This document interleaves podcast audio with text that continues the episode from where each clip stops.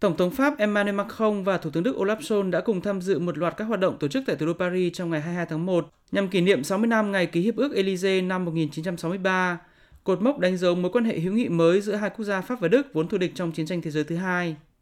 Tại các cuộc họp Hội đồng Bộ trưởng Pháp Đức cũng như tại các lễ kỷ niệm, hai nguyên thủ Pháp Đức đều lên tiếng ca ngợi mối quan hệ Pháp Đức như là động lực quan trọng nhất, thúc đẩy tiến trình nhất thể hóa của Liên minh châu Âu và là trụ cột cho các chính sách kinh tế chính trị của khối suốt nhiều thập kỷ qua.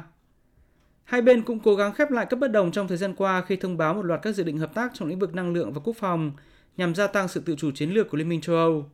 Cụ thể, Pháp Đức sẽ xây dựng các chiến lược chung gần gũi hơn về năng lượng hydrogen xanh, đồng thời mở rộng quy mô dự án đường ống dẫn khí H2M nối Tây Ban Nha, Bồ Đào Nha với Pháp và sẽ kéo dài sang Trung Âu, với Đức là điểm đến trọng tâm. Cả Tổng thống Pháp Emmanuel Macron và Thủ tướng Đức Olaf Scholz đều khẳng định hai nước Pháp Đức có chung một mục tiêu, đó là xây dựng một Liên minh châu có chủ quyền mạnh mẽ hơn, đoàn kết hơn và kiểm soát tốt hơn vận mệnh của mình.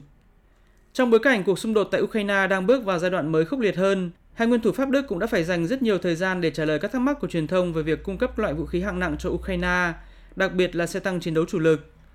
Tổng thống Pháp Emmanuel Macron cho biết, Pháp không loại trừ bất cứ khả năng nào, nhưng bất cứ hành động nào cũng phải đáp ứng đủ các điều kiện mà Pháp đặt ra. Pour ce qui est des Leclerc, j'ai demandé donc euh, Liên quan đến việc cung cấp xe tăng chiến đấu chủ lực Leclerc của Pháp cho Ukraine, tôi đã yêu cầu Bộ trưởng quân đội nghiên cứu khả năng này và không loại trừ bất cứ điều gì. Tuy nhiên, việc này cần phải được thực hiện một cách tập thể với ba tiêu chí. Đầu tiên, như chúng tôi luôn xác định từ đầu, đó là việc này không khiến xung đột leo thang. Thứ hai là cần phải có hiệu quả thực sự với quân đội Ukraine và do đó chúng tôi cũng cần phải cân nhắc thực tế về khả năng duy trì tình trạng tác chiến cũng như việc bảo dưỡng các khí tài này.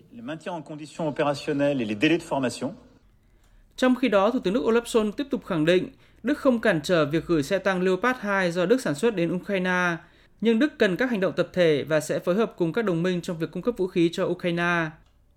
Trong những ngày qua, chính phủ Đức đang chịu sức ép lớn từ các đồng minh NATO trong việc bật đèn xanh cung cấp xe tăng Leopard 2 cho Ukraine. Ngoại trưởng Đức bà Annalena Baerbock trong ngày 22 tháng 1 gây bất ngờ khi tuyên bố trên đài phát thanh Pháp rằng Đức cho phép các nước sở hữu xe tăng Leopard 2 do Đức sản xuất được gửi loại khí tài này cho Ukraine.